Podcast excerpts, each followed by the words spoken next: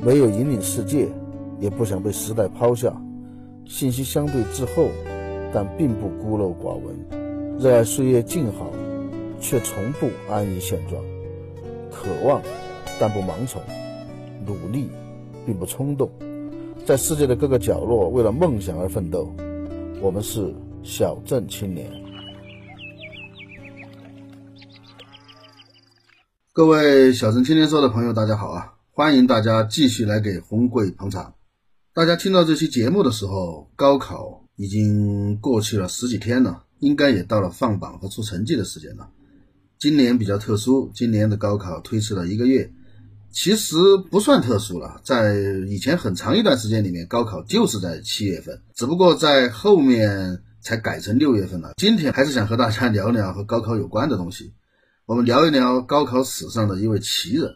其实以前有一个事儿，我一直很奇怪哈，就是这么多年的高考，理论上应该是可以出现全满分的人，但是实际上到目前为止啊，还没有出现任何一个全满分的人。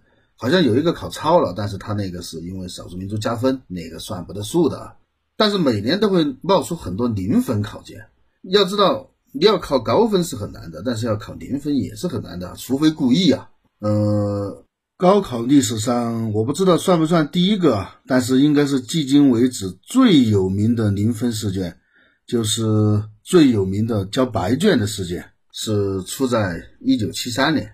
一九七三年的高考比较特殊啊，我们知道高考从六六年取消，一直到七七年恢复高考，中间很长一段时间里面是采用的推荐和选拔工农兵上大学的制度，就是以推荐为主，不需要考试。那么，七三年，当时我们改革开放的总设计师邓小平复出主持工作，他就提出了在推荐之外要追加一个文化考试，就只考三门，语文、数学和理化，理化合在一起考的，只考三门。所以，一九七三年是呃那个特殊时期唯一的一年要考文化的考试。结果那一年就出来一个幺蛾子，出来一个交白卷的，这个事情对后面很多年的中国影响很深。今天我们就来聊一聊这个人。白卷英雄张铁生，张铁生一九五零年出生在辽宁新城县，也是一个不折不扣的小镇青年。说新城县可能没有多少人有什么印象啊，没有多少人知道。但是提到他以前的名字，那可就是真正的大名鼎鼎了。他以前的名字叫林远，林远是明朝末年对后金作战的一个重要的军事城堡。林远的古城就是他那种冷堡的建筑。代表了冷兵器时代城堡的最高技艺。应该这么说，在现代意义上的火炮出现之前，除非从内部瓦解，否则单靠强攻几乎是没有可能攻下冷堡的。大家有机会可以去灵眼看一下，当年严崇焕就是在灵眼干死了努尔哈赤。那他为什么后来又叫新城了呢？因为应该是在民国初年吧，一九一几年，就当时的。辽宁那个地方的应该是张作霖的手下主管那个地方，他觉得全国叫灵眼的地方太多了，新疆有灵眼，甘肃有灵眼，湖南也有灵眼，叫灵眼的地方太多了，所以为了好分别嘛，所以改了个名字，就改叫新城。我觉得简直就是脑子进了水了，这么多个灵眼，就属辽宁灵眼的名气最大，故事最多，历史最久，结果居然是辽宁灵眼改名，你说这不是？这不是脑子进水了是什么？这个也太过于谦让了一点。好，这个和主题无关啊。一九五零年，我们的主角张铁生出生在辽宁宁远，就是新城。一看这个出生日期就知道啊，张铁生是一个老三届。我在去年讲高考的相关的呃那个节目里面说过，老三届它是有一个特指，特指的是那个。六六六七六八这三届的初高中毕业生就叫老三届，他们毕业之后基本都当了知青，没有机会再继续深造下去。六八年的十月份，张铁生初三毕业，对他十八岁才初三毕业，那个时候读书晚的多的是啊，不稀奇。张铁生自己在学校里面贴了大字报，响应国家号召，愿意去最艰苦的地方干革命。不久之后，他就离开了县城。到了新城县的望海公社，一个叫厂子沟的大队插队落户。应该说，还是比较幸运的啊，因为他就在他们本县城插队嘛。后来很多人都插得很远，大家还记得当年的电视剧《孽债》吗？有一批上海知青插队插到了云南，但是他在厂子沟没待多久，后来又跟他的母亲一起落户到了新城县的白塔公社枣山大队。到了之后，因为种种原因吧，有人说是工作勤恳、待人谦和，有人说是呃当时的领导赏识，反正不管怎么说吧，被当地农民推举为大队的仓库保管员。然后后来没几年就被推选为第四生产队的队长。网上有人说是因为他确实做事非常踏实、非常勤劳，还出示了一个证据，说一九七二年整整一年，那个时候计工分嘛。张铁生出勤的天数超过三百四十天。这个时候，张铁生已经当上了生产队队长，并且加入了共青团，还和一个同村的姑娘小侯谈起了恋爱。应该说，在当时的情况下，属于各方面都过得比较顺心的。就在这个时候，一件事情改变了他的命运。我们刚才说了，当时的上大学主要是推荐嘛，推荐工农兵大学生嘛。七三年的时候，在推荐之上增加了一个文化课考试，但是也必须要推荐你才能参加考试。七三年，张铁生被他所在的枣山大队推荐参加当年的高考。应该说，张铁生得到这个推荐的名额是非常非常的不容易的，因为据一些小道消息哈，张铁生本不姓张，他姓刘，他的父亲以前是在伪满洲国是做生意的，而且做的还很大。因为他父亲有一个把兄弟是当时新城还是什么地方的伪满洲国的保安司令，后来那个保安司令在抗战胜利之后就投靠了国军，后来被我英勇的人民解放军枪毙，所以张铁生的父亲也因此受到了牵连而判刑坐牢，张铁生就改姓了张，跟他的母亲姓，所以张铁生其实按当时的成分来说是一个黑五类的。狗崽子，在这种情况下，他都能够当上生产队长，并且被大队推荐去参加高考，非常非常的不容易啊！可见他当年的表现有多么的好。本来按照得到的消息嘛，县里面可能会提前三周组织复习，找一些老师来教，因为大家都已经不读书很久了嘛，而且水平都参差不齐。但是后来这个复习取消了，张铁生自己却没有得到通知。六月二十七日突然通知他，明天就要考试。考语文，后天考数理化，都是开卷啊。对，七三年的考试就是开卷。张铁生没有办法，只有一天了嘛，他急忙去买了一支钢笔，然后又借了一堆教材，回去临时抱佛脚熬了一个通宵。第二天开始考试，第一天考语文嘛，作文题目是谈学习为人民服务一文的体会。他在草稿纸上洋洋洒洒写了一大篇的文章，非常的精彩。可惜没有什么考试经验，还没有来得及抄到卷子上，考试时间就到了。第二天上午考数学，我们说过的，七三年是开卷考试，就是你可以翻书，而且监考老师还会做适当的启发。对，监考老师会告诉你这个题是考什么，那个题是考什么，你们要怎么做。因为那些人的基础太差了嘛。在这种情况下，张铁生应该考得还可以。不好意思啊，这期节目是白天录的，因为来不及了。结果外面一直有大货车的那种大喇叭，我尽量的多录几遍。如果还有的话，大家自己克服啊。到了第二天下午考物理和化学的时候就完蛋了，因为他没有复习，而且这方面基础极差，所以看到这些题目就一头雾水。在考场上，他再想到语文已经不可能得高分了，因为作文没写嘛，他的大学梦完蛋了。于是张铁生恶向胆边生，怒从心头起啊！横下一条心，决定破罐子破摔算了。于是他就翻过试卷，在试卷的背面写了一封信。后来有人说，这封信其实他在中午休息的时候就已经打好草稿了的，但这些已经没人知道了。考试结束之后，很快公布了成绩嘛。张铁生语文考了三十八分，数学还不错，六十一分，物理化学只考了六分。所以其实他的名字叫白卷英雄，但其实没有交白卷，也没有得零分。但是这个分数已经不重要了。他在那个理化卷子背后写的那封信，彻底改变了张铁生和很多很多人的命运，甚至在一定程度上改变了我们那个时代和国家的一些东西。张铁生的这封信是一篇奇文啊，我给大家念一念：尊敬的领导，书面考试就这么过去了，对此我有点感受，愿意向领导上谈一谈。本人自1968年下乡以来，始终热衷于农业生产，全力于自己的本职工作。每天近18个小时的繁重劳动和工作，不允许我搞业务复习。我的时间只在27号接到通知后，在考试期间忙碌地翻读了一遍数学教材。对于几何题和今天卷上的理化题，眼瞪着，真是心有余而力不足啊！我不愿没有书本根据的胡答一气，免得领导判卷费时间，所以自己愿意遵守纪律，坚持始终，老老实实的退场。说实话，对于那些多年来不务正业、逍遥浪荡的书呆子们，我是不服气的，而有着极大的反感。考试被他们这群大学迷给垄断了，在这下厨生产的当务之急，我不忍心放弃生产而不顾，为着自己钻到小木屋里面去，那是过于利己了吧？如果那样，将受到自己已平下中农的革命事业心和自我革命的良心所谴责。有一点我可以自我安慰，我没有因此而耽误集体的工作。我在队里是负全面、完全责任的。喜降春雨，人们实在忙，在这个人与集体利益直接矛盾的情况下，这是一场斗争。可以说，我所苦闷的是几小时的书面考试可能把我的入学资格取消。我也不再谈些什么，总觉得有实在说不出的感觉。我自由的理想将全然被自己的工作所排斥了，代替了，这是我唯一强调的理由。我是按新的招生制度和条件来参加学习班的。至于我的基础知识，考场就是我的母校，这里的老师们会知道的。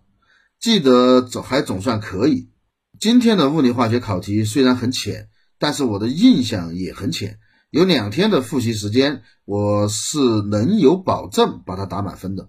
自己的政治面貌和家庭、社会关系等都清白。对于我这个城市长大的孩子，这几年来真是锻炼极大，尤其是思想感情和世界观的改造方面，可以说是一个飞跃。在这里，我没有按要求和制度答卷，算不得什么基础知识和能力。我感觉并非可耻，可以勉强的应付一下嘛，翻书也能得他几十分嘛，没有意思。但那样做，我的心是不太愉快的。我所感到荣幸的，只是能在新的教育制度下，在贫下中农和领导干部们的满意推荐下，参加了这次学习班。白塔公社考生张铁生，一九七三年六月三十日。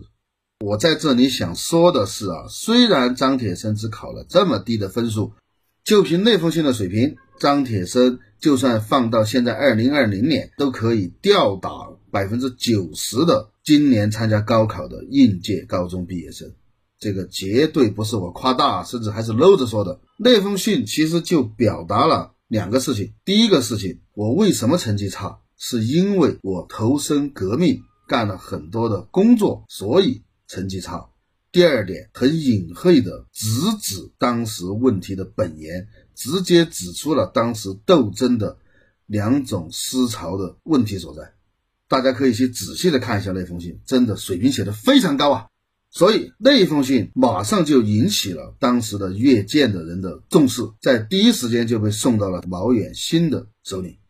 呃，毛远新当时是沈阳军区政委、辽宁省革命委员会副主任，他还有一个众所周知的身份啊，他是毛泽东的亲侄子。但其实那一次不光是张铁生一个人干出了这种事啊。这个世界上能够敏锐地察觉到风潮的小人物，并且勇于投机，呃，投机这个词不好啊，并且勇于的去干的小人物，其实是很多的。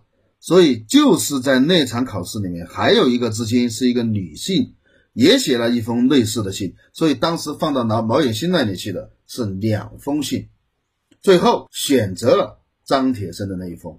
这个是为什么呢？很简单，因为他们报的志愿。不一样，那个李知清报的两个志愿都是理工科的志愿，而张铁生报的两个志愿，一个是兽医，一个是农田水利。这个表示，这个李知清明显是想借考大学而离开农村，对吧？实现自己个人的飞跃。而张铁生考兽医和农田水利，明显是想扎根农村，服务农村的。在一九七三年的七月中旬，张铁生就接到了通知，让他重新去。补考一次，那次补考的作文题叫《大学门向谁开》，怎么样？琢磨出了点味道来了吧？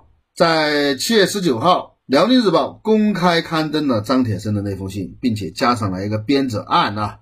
编者案里面有一句话，他似乎交了白卷，然而对整个大学招生的路线问题，却交了一份颇有见解、发人深省的答卷。八月十号，人民日报全文转载了张铁生的信，又加了一段编者案。